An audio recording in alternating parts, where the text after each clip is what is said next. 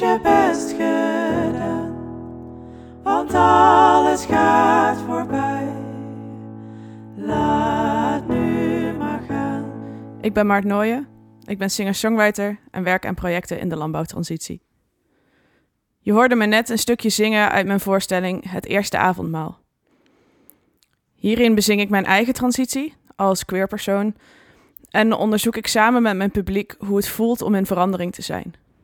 En wat we nodig hebben om dat aan te kunnen gaan. Als ik nadenk over stoppen voor fundamentele verandering, dan denk ik aan afscheid nemen. Dit lied schreef ik vlak voor mijn operatie. Om liefdevol afscheid te nemen van een lichaam wat me heel veel pijn bezorgde. Ik geloof dat iets fundamenteel nieuws niet mag ontstaan of kan ontstaan uit afkeer of uit vlucht. Loslaten vraagt troost en erkenning voor wat we achterlaten, wat er goed aan was.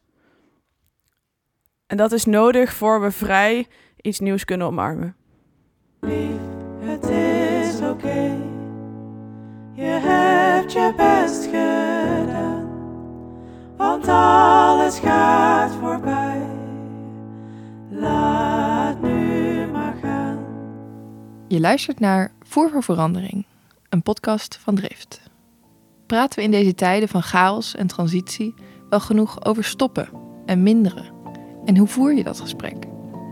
In dit seizoen gaat Wouter Mulders met collega's op zoek naar antwoorden op deze vragen. Want wat is nou goede afbouw?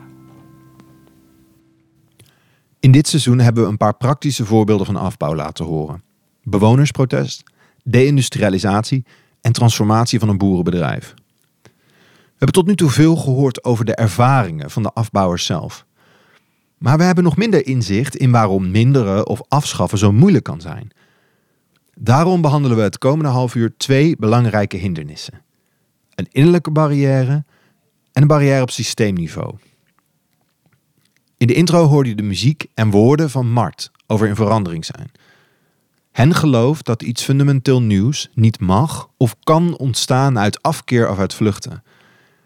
En daar raakt Mart aan een fenomeen waar de meningen nogal over verschillen. Rouw.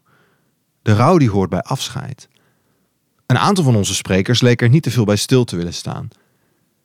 Terwijl het ook vaak als een voorwaarde wordt genoemd voor goed stoppen. Het eerste deel van deze aflevering gaat dan ook over ruimte maken voor afscheid nemen en verliesverwerking. Want het kan voor zowel personen als organisaties een flinke barrière vormen als we niet bij die gevoelens stilstaan. Weet jij bijvoorbeeld wat een drama-driehoek is? En hoe een veranderverhaal kan helpen bij een afbouwstrategie? Daarna zoomen we uit naar barrières op een veel grotere schaal. De macht van geld en ons financiële systeem. Afbouw kan ook zijn stoppen met het financieren van zaken die onduurzaam of onrechtvaardig zijn. Maar hoe doe je dat? En werkt dat eigenlijk wel? Daarover spreken we met Hans Stegeman van Triodos Bank. Hij is een van de stemmen in Nederland wat betreft fundamentele veranderingen in het financiële systeem. Maar we beginnen dus eerst bij het persoonlijke. Een gesprek met therapeut rouw en verliesverwerking Henja Treur. Dat doe ik met inmiddels oud-collega Noortje Flinkevleugel. Leuk, toch Henja? Ja, nou leuk om hier met elkaar te zijn. Henja vertelt over haar dubbelbaan. Niet alleen staat ze als therapeut mensen individueel bij, maar ze werkt ook als organisatieadviseur voor de gemeente Amsterdam. In mijn uh, eigen praktijk als rouw- en verliestherapeut uh, ligt het accent wel in uh, de sessies die ik met mensen ook doe op het verlies van een intimie, hè, dus een, een, ouder of een partner, hè, die is overleden. Um, maar ik, ik verricht mijn werk ook binnen de gemeente Amsterdam vanuit mijn werk als organisatieadviseur, waar ik soms mensen counsel. En dan kan het, weet je, gaat het ook wel vaak over dat mensen bepaald werk, weet je, niet durven op te pakken, omdat er ooit iets in het verleden is gebeurd waardoor ze uh, getraumatiseerd zijn. Daar kan ik ze dan op begeleiden. Of mensen weten dat ze hun baan gaan verliezen, wat ook heel lastig kan zijn. En naast dan meer het formele stuk heb je dan ook een emotioneel stuk. En hoe ga je daar dan mee om? Mm -hmm. En dat zijn dus ook vraagstukken binnen mijn werk als organisatieadviseur voor de gemeente. Verlies, weet je, dat is wat meer nog rationeel, neutraal zou ik zeggen. Eh, eigenlijk, dan, dan gaat het over iets wat je verloren hebt. En dat kan dan een dierbare zijn, weet je, of bijvoorbeeld de beheersing van een situatie. En rouw, weet je, dat is veel meer ook. eh, eh, wat in je onderbuik heel erg kan spelen. Hè? Dus echt de bewustwording dat iets, weet je ook, ehm, eh, dat een bepaalde verandering onomkeerbaar is. En, eh, en bij rouw, weet je, heb je ook weer allerlei soorten fasen. Ehm, waar mensen dan in kunnen zitten. En dat kan gaan van dat je het in eerste instantie helemaal ontkent. Hè, die situatie die er niet meer zal zijn. Hè, of die persoon die niet meer zal terugkomen. En dan kan je ook een hele fase ingaan van hè, dat je ook eh, het gaat ontkennen. Je krijgt heel veel boosheid, kan je krijgen, angst of verdriet. En eh, zelfs dat je echt heel diep in de put kan zitten. En dan kan er daarna kan er dan een fase ontstaan dat je ook het durft aan te gaan, dat gevoel. En uiteindelijk het ook de nieuwe situatie weer met liefde kan omarmen.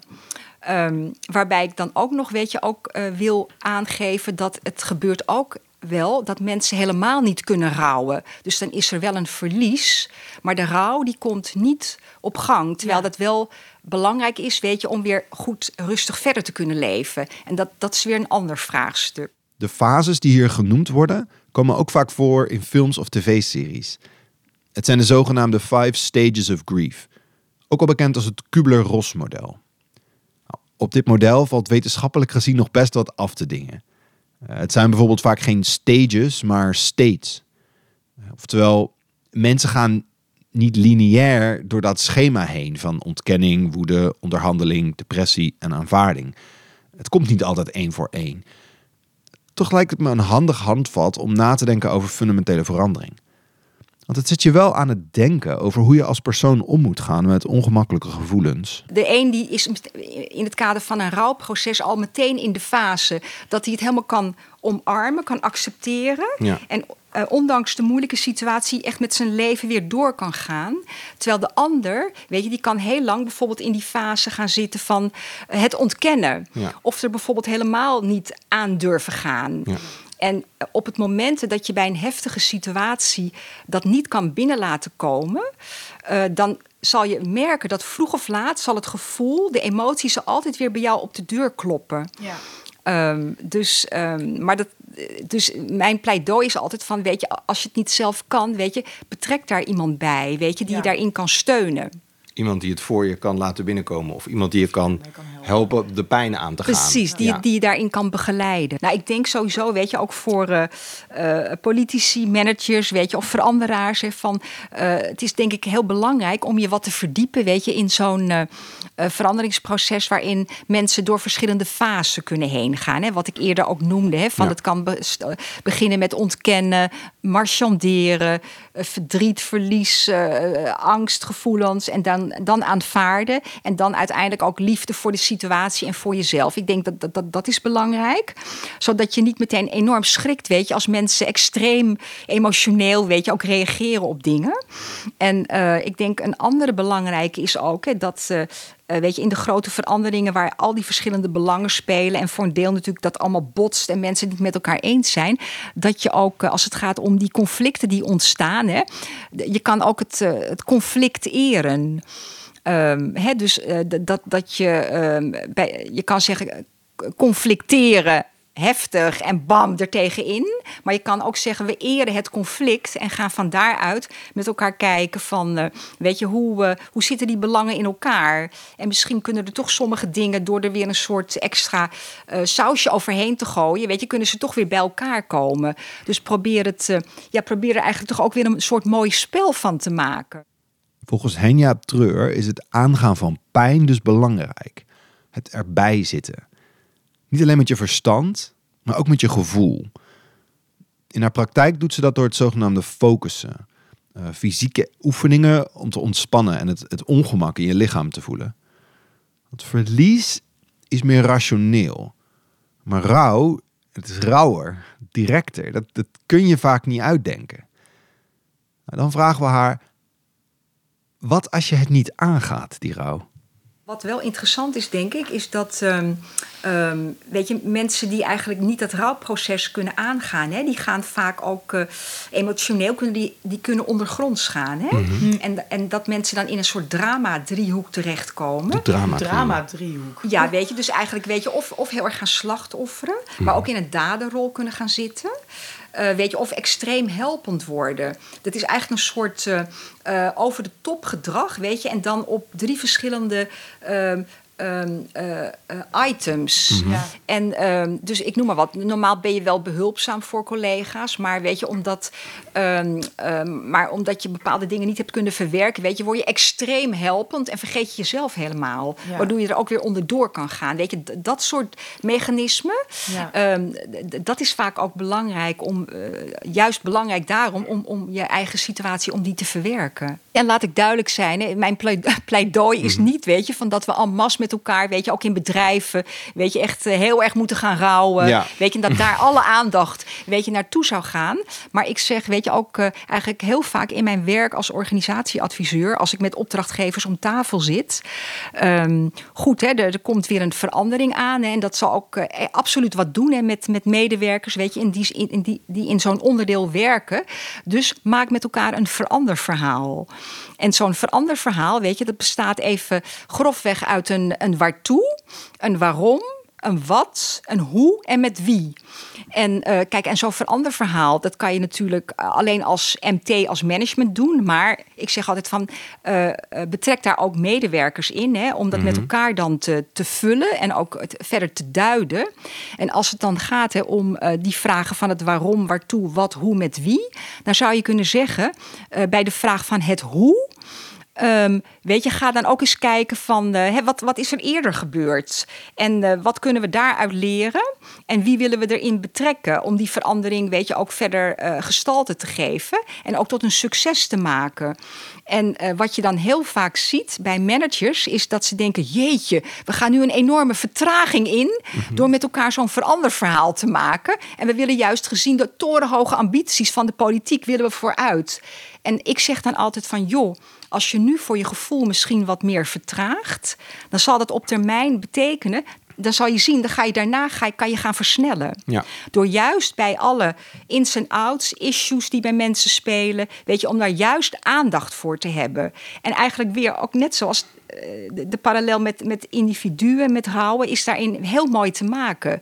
Dus dat eh, je ook als individu, weet je, met in een moeilijke situatie, tuurlijk, je wil vooruit, je wil je, je toekomst, weet je, wil je mooi vorm en inhoud geven, maar er is ook een ander stuk. En eh, om dus naar die toekomst te gaan, zal je eerst even bij dat andere kan je eerst bij dat andere stuk stilstaan. Dus in die zin is een Ja. hele mooie eh, eh, ja, link tussen individu en hoe organisaties weet je, daarmee om kunnen gaan. Stilstaan bij het verleden om de toekomst te versnellen. En het alle gelederen mensen betrekken bij een nieuw veranderverhaal. Zo bekeken ligt het advies van Henja Treur vrij dicht bij wat we als drift doen met ons transitiemanagement. Nu is het tijd om over een andere barrière te praten. Een barrière op systeemniveau, waar heel veel projecten en acties voor fundamentele verandering op stuk kunnen lopen. Ja, maar het geld. En waarin wordt wel veel geïnvesteerd door bijvoorbeeld banken en pensioenfondsen? In projecten en sectoren die veel rendement opleveren. Ook als die onduurzaam of onrechtvaardig zijn. Hoe kan dat anders? Daarvoor ging ik samen met collega Injo in gesprek met Hans Stegeman. In zijn werk als chief economist bij Triodos gaat hij heel bewust om met duurzaamheid en rechtvaardigheid. Welke manier van stoppen vindt hij zinnig? En hoe kijkt hij naar afbouw? We spreken met hem over de spanning tussen zonder meer de sterke ergens uittrekken of wel blijven investeren, maar daar dan harde voorwaarden aan verbinden. En we praten ook over macht en machteloosheid. Hoeveel ruimte is er eigenlijk binnen het gevestigde financiële systeem voor radicale keuzes? Eerst even een paar simpele vragen. Wie ben je? Wat doe je? En wanneer ben je voor het laatst ergens mee gestopt? Ik ben Hans Stegeman, ik eh, ben hoofdeconoom bij Triodos Bank. En dat betekent ook dat ik verantwoordelijk ben voor wat wij dan noemen de impactstrategie. En, ehm, dat, eh, en bij Triodos zijn we vooral bezig met opbouw, moet ik zeggen. En want dat is misschien het verschil met veel andere banken, dat we toch iets minder hoeven af te bouwen. En ik ben aan het denken, wanneer ben ik voor de laatste keer met iets gestopt? Ja, ik stop elke dag wel weer met dingen die ik later op wil pakken.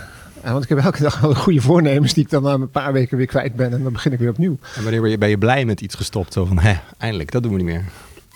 Ehm, het is misschien, ja, dat wordt heel filosofisch, maar ehm, denken dat je, dat je iets moet zijn wat je niet bent of zo. Dus, dus, dus dat je je anders voordoet dan Ja. dat je bent. Oké. En, eh, en dat is al een tijd geleden, al tien jaar geleden. Oké. Maar dat- Maar dat is nog steeds elke dag. elke dag denk, nou, elke dag is denk mooi. ik er wel aan. Ja. Ik denk dat je nooit iets aan iets geld moet geven waar je het niet mee eens bent. Als je het idee hebt dat je het niet kan veranderen. Ja. En dat is wat wij bij Triodos doen. Dan zeggen we van ja jongens, eh, we vinden het niet goed. Dus we geven er geen geld aan. Er is geen discussie over. Iets anders geldt voor een pensioenfonds. Een grote belegger die zegt van eh, ja maar dat is lastig, lastig. Ja maar dan nog steeds heb je de verplichting om daarna te denken kan ik hier iets aan doen? kan ik dit veranderen als ik het eigenlijk niet goed genoeg vind? En als je daar heel veel moeite voor doet en je slaagt erin, dan heb je meer effect dan meteen eruit gaan. Ben ik helemaal mee eens. Alleen het is ook een, een, een glijdende schaal. Want wanneer is het blijven zitten en dus niet divesten eh, een excuus om eigenlijk alleen maar je financiële belang te, te dienen? En wanneer is het echt? En daar twijfel ik wel vaak over. En dan vind ik de lijn die, die ik in het begin heb van... eh, nou, als je het niks vindt, waarom zou je je geld erin stoppen? Is wel eh, glashelder. Is dan ook niet het probleem dat heel veel instellingen niet zo goed weten waarom ze en of ze het wel of geen goed idee vinden om erin te investeren?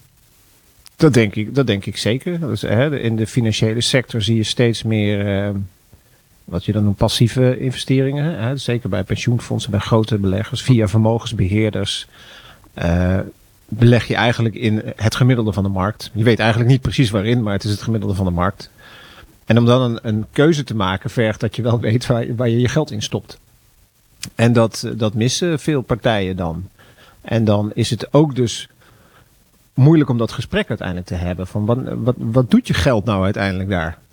En, en leidt het tot iets? Eh, Ze kunnen er vaak geen antwoord op geven, denk ik eigenlijk. Wanneer, want je hebt het eigenlijk een hele goede nuance op het moment dat je het idee hebt, hè, we hebben hier eigenlijk geen impact en we gaan ze niet helpen vergroenen, eh, moet je ermee stoppen. En dat is volgens mij een heel groot grijs gebied waar je het echt heel erg met elkaar over oneens kan zijn. Want je kunt eh nou ja, twintig jaar bezig zijn met Shell en stapjes zetten en zien dat er vooruit gaan, gaat. En tegelijkertijd zijn er nu eh, nou ja, ABP, eh, andere pensioenfondsen die zeggen, nou, we stoppen er gewoon mee. Want we zien die vooruitgang niet. Of we hebben het geprobeerd. En anderen zeggen, nee, ja, wij zijn er nog mee bezig. Hoe kijk jij daarnaar? Ja, Misschien ook met een afstandje, want jullie zitten niet in Shell. Nou, kijk, er, zijn twee dingen die, die wij bij Triodos in ieder geval doen voor, met, met het niet investeren. Ehm, en, en dan kan je altijd, jullie staan aan de zijlijn, dat is makkelijk commentaar te geven. Enerzijds is ze zeggen van ja, daar gaan we ons, wat ik al zei, daar gaan we ons geld niet in stoppen, want we zijn het er niet mee eens. En we zijn te klein om, om daar het verschil te maken. Dat hoort er ook echt bij. De andere kant is wat wij daarmee proberen te laten zien. Je kan, wel, je kan die keuzes maken. Je kan zeggen, laten we stoppen met fast fashion. Ook al eh, kan je een dialoog hebben over de arbeidsomstandigheden in, in Thailand of in Myanmar of waar. Dat is allemaal waardevol. Maar als je de kern van het bedrijf niet goed vindt, dan moet je er niet in zitten. Als je tegelijkertijd ziet van ja, dit is zo de kern van het bedrijf, wij gaan daar niks veranderen. En dat is, een, dat is de normverschuiving die je daarmee teweeg brengt. Je kan dus andere keuzes maken en je kan laten zien aan de financiële sector dat je andere keuzes maakt. Is dus anders dan te zeggen, maakt het het verschil of wij het wel of niet doen? Nee. Het geld maakt geen verschil. Maar het is die normverschuiving waarmee je wel kan zeggen, en dat zie je dan ook gebeuren, dan zie je, oh, oh ja, je kan dus die keuze maken. En dan gaan andere partijen denken, en dan gaat meer geld denken, en dan gaan ook klanten denken, consumenten denken, de publieke opinie denken, oh, dan kunnen dus andere keuzes maken. En, en dat is denk ik voor ons belangrijker in divestment dan dat het via de financiële markten werkt. Want ja, er gebeurt niet zoveel.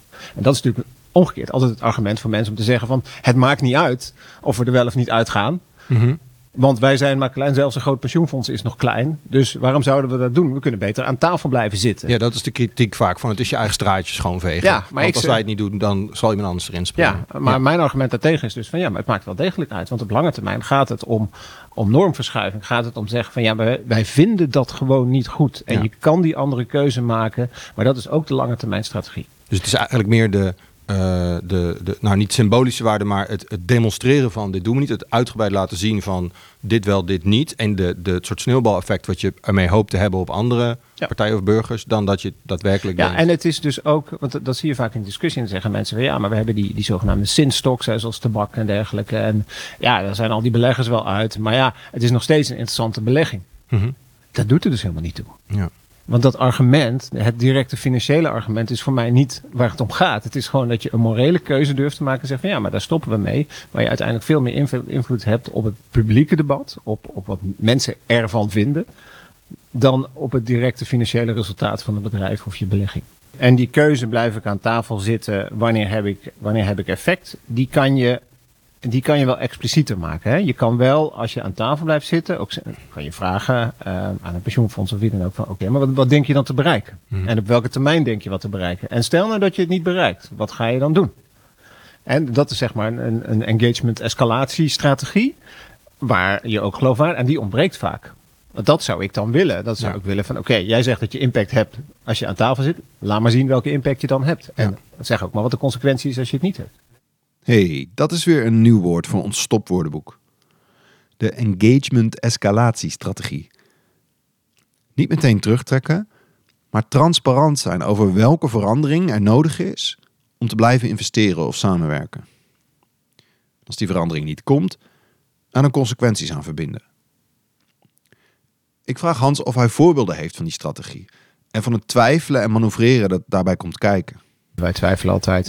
Ehm, en dat is ook heel gezond. Nou, ehm, kijk, wat bij Triodos werkt is een, is een soort een ander soort strategie. Wij zijn voor sommige eh, bedrijven zijn we een, soort- een, van groen label. Hè, van kijk, oh dat is leuk, Triodos investeert. Dus wij zullen wel heel erg duurzaam zijn als zelfs Triodos in ons belegt. En dat kan je natuurlijk gebruiken. Maar dan, dan zit je echt meer op het niveau van ehm, dat, je, dat je vraagt om eh, dat ze, dat ze eh, duidelijkheid geven over bepaalde dingen in de supply chain. Of dat ze eh, dingen laten zien. Maar wij hebben heel duidelijk een escalatiestrategie. Want als we die informatie niet krijgen, dat is al denk vijf jaar geleden bij Tesla, dat is een makkelijk voorbeeld, want dat herkent iedereen. Ehm, hadden wij twee vragen. Beloningsbeleid. Van, we hebben een mening over hoeveel een topman mag verdienen. Ten opzichte ook van de, bijvoorbeeld de minst betaalde Ja, nou, werknemer in, in of dit überhaupt. Geval, dit, in dit geval überhaupt. Niet zo moeilijk. En we hadden vragen over de, eh, waar alle kobalt vandaan kwam wat in accu's wordt gebruikt.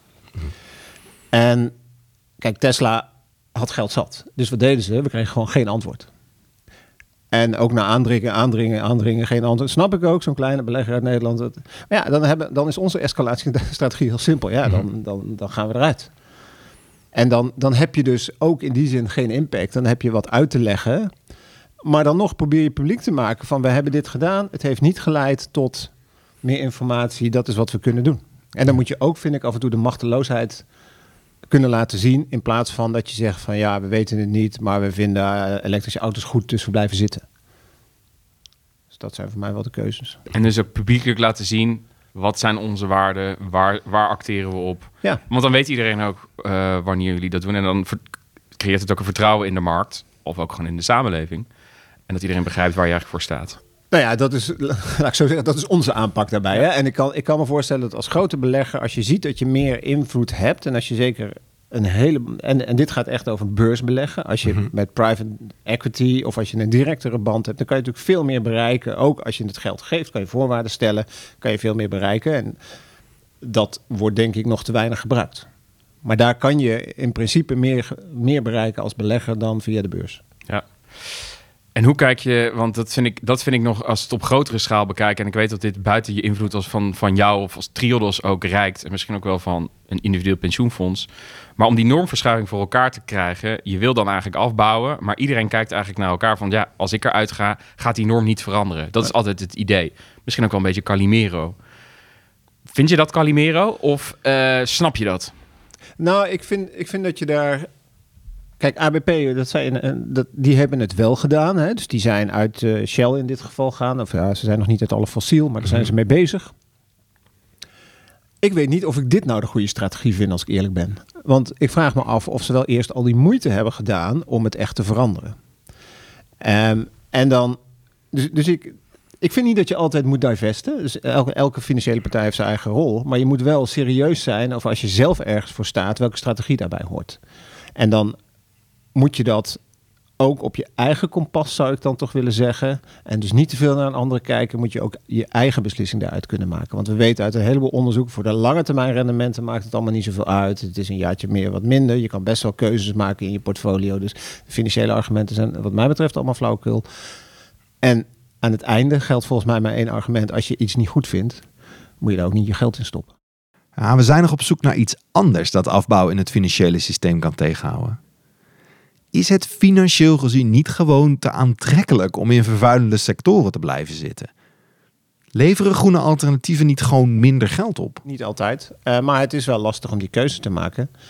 Um, en ik zou hopen dat hoe je dat verder brengt, um, is wel die discussie expliciet te maken. Van wat zijn we hier nou aan het doen met ons geld? Zijn we nou alleen maar financieel rendement? Vind ik prima? Als, als dat het besluit. We gaan alleen maar uh, financieel rendement. Maar dan moet je ook stoppen met te zeggen dat je duurzaam bent.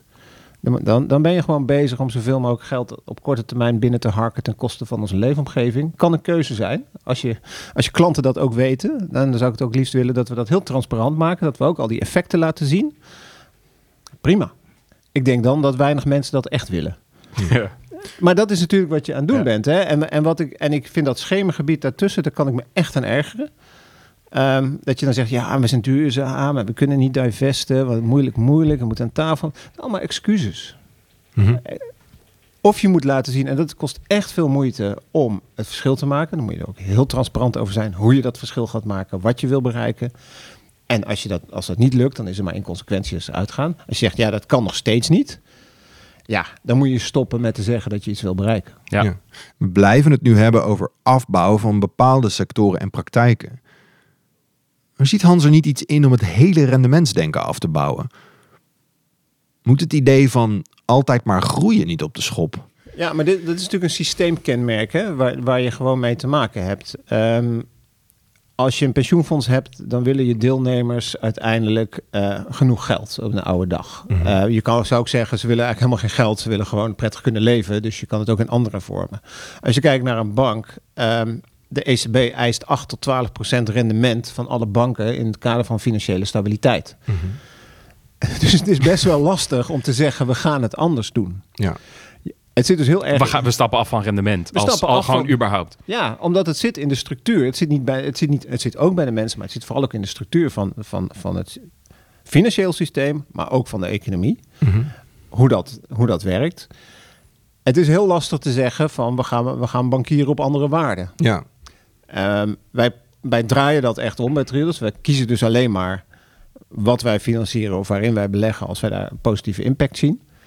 Maar dan nog geldt als stap 2 voor ons. Ja, het moet wel voldoende opleveren. Willen wij uh, ook op de lange termijn nog dit bedrijf overeind houden. of de spaarrente terug kunnen betalen aan onze klanten. En dat, ja. hè, dus de, er zitten altijd dingen in het systeem die dat lastig maken om te zeggen: we gaan het totaal anders doen. Het kan wel, maar dan moet je zeggen van. Heb je een aantal keuzes? Je, je kan zeggen: oké, okay, maar we gaan het uit elkaar trekken. We hebben een, een, een maatschappelijke opdracht. Dat noemen we het algemeen nut. Daar hebben we geen rendementsvereisten. En dat gaan we op die manier oplossen. En we hebben gewoon een privaat, laten we aan de markt over. En dan zoeken ze maar uit wat ze precies doen. Dat kan. Ja. Hè? Nu is dat vermengd. Dus dan krijg je elke keer banken die wel, of, of, financiële partijen die wel iets nuttigs proberen te doen. Maar die zeggen van ja, maar ik moet zoveel rendement halen. Dat ja. komt uit dat private deel. En je, je kan ook zeggen van um, we gaan voortaan echt in andere waarden bankieren en dat ook registreren. Ja, wat, wat als de, de, de politiek aan pensioenfondsen of pensioenfondsen zelf vraagt, het gaat niet meer om die, uh, uh, dat, dat financieel pensioen, maar gewoon om een goed pensioen, hoe dat dan daar maar ook uitziet. Of als een, een Europese centrale bank zegt, ik wil uh, ecologische of ik wil op een andere manier stabiliteit en niet per se die, die rendementstabiliteit. Ja, of je kan het omdraaien en zeggen, die, die risico's vanuit duurzaamheid, vanuit met name klimaat zijn zo groot dat die eigenlijk voorgaan voor het financiële rendement, omdat die het financiële rendement bedreigen. Dat is ja. niet hoe ik het zou willen, maar dat is natuurlijk de middenpositie die nu wordt gekozen om dat toch een beetje naar binnen te brengen. Ja. Maar het, het is nog niet zo heel makkelijk. Hè? En, en dit is ook een van de redenen waarom afbouw in de financiële sector natuurlijk super lastig is. Want uh, kijk, de hele financiële sector vindt het best leuk om mee te werken aan een transitie, zolang het gaat over nieuwe dingen financieren die mm -hmm. ook nog een aantrekkelijke risico-rendementverhouding heeft. Maar wat er op de balans staat, wat eigenlijk de stranded assets zijn, hè, dus de, alle, alle duurzaamheidsrisico's die op de balansen staan, ook van pensioenfondsen, eh, eh, ook van banken, Verzekeraars. verzekeraars niet. Nou, ver- verzekeraars hebben het nog relatief makkelijk. Die zeggen gewoon, we verzekeren het niet meer. ja. Maar voor, met name voor banken is het natuurlijk super lastig. Ja. En dat hindert natuurlijk ook een discussie over divestment. Want ze kunnen ook niet makkelijk zeggen van... ja, aan de beleggenkant kan je makkelijk ergens uit. Maar iets uit je, van je bankbalans afhalen, dat is nog wel een dingetje. En stranded assets zijn alle leningen die ze gegeven hebben aan fossiele infrastructuur. En aan, Nou, het makkelijkste voorbeeld zonder namen te noemen... is natuurlijk een Nederlandse bank die een heel groot aandeel heeft in één sector... Mhm. waar toch een behoorlijke discussie is of dat wel allemaal houdbaar is. Niemand gaat die leningen overnemen. Ja, Ja. En, en je, het is wel een hele sector die je financiert. Mhm. Hoe ga je daarmee om? Ja. En wie zijn probleem is het? Ja. Kijk, dat is uiteindelijk ook in de termen van divestment een belangrijke vraag. Wie is, is het een privaat probleem? Is het een probleem van alleen die bank en die sector? Of is het een publiek probleem wat Ja. we samen moeten oplossen? Is eigenlijk ook Triodos vindt het moeilijk om het systeem, als we het hebben over groei en misschien wel rendement, ook te veranderen. Want jullie zitten er ook gewoon in dat systeem vast. Is wel een inzicht, nou vind ik ook wel weer Nou, dat- ja, wel een inzicht. Maar dat is ook waar Triodos is voor, op, voor is opgericht. Hè? Om van, van binnen het systeem te laten zien hoe dingen anders kunnen. Ja. Maar ook wel die dingen in het systeem te adresseren. Dus, Ja. dus bewust die aan te gaan en kijken hoe je daarmee om kan gaan. Dit is mijn samenvatting. Het geld zelf maakt geen verschil. Maar de normverschuiving die je als financiële speler teweeg kan brengen wel. Dat doe je door continu te laten zien, dit doen we wel, dat doen we niet. Dit zien we graag anders. En als dat niet verandert, dan kun je zulke consequenties verwachten. Maar het blijft heel lastig om te investeren of financieren op hele andere waarden. Hans kan met Triodos niet in zijn eentje de hele wereld veranderen. Ook toezichthouders, overheden en andere banken en belanghebbenden hebben een rol te spelen. Afbouwen door middel van geld en afbouwen van de rol die geld speelt. We zijn er nog niet klaar mee. Volgende week zenden we de laatste aflevering van dit seizoen over afbouw uit. En daarin hoor je hoe Voervrouw Verandering klinkt op een podium en met publiek. In een goed gevuld theater spreek ik met stopstratege Marije van den Berg en hoogleraar slash directeur Dirk Loorbach. Over afbouw, beleid en de rol van gemeenschap. Want zijn we in Nederland nou bezig als een kip zonder kop? Of als een kop zonder kip? Je luisterde naar Voer voor Verandering. Dit seizoen werd mede mogelijk gemaakt door het Erasmus Trust Fonds. Wil je niets missen? Vergeet je dan niet te abonneren. En wil je meer weten over transities? Ga dan naar drift.eur.nl.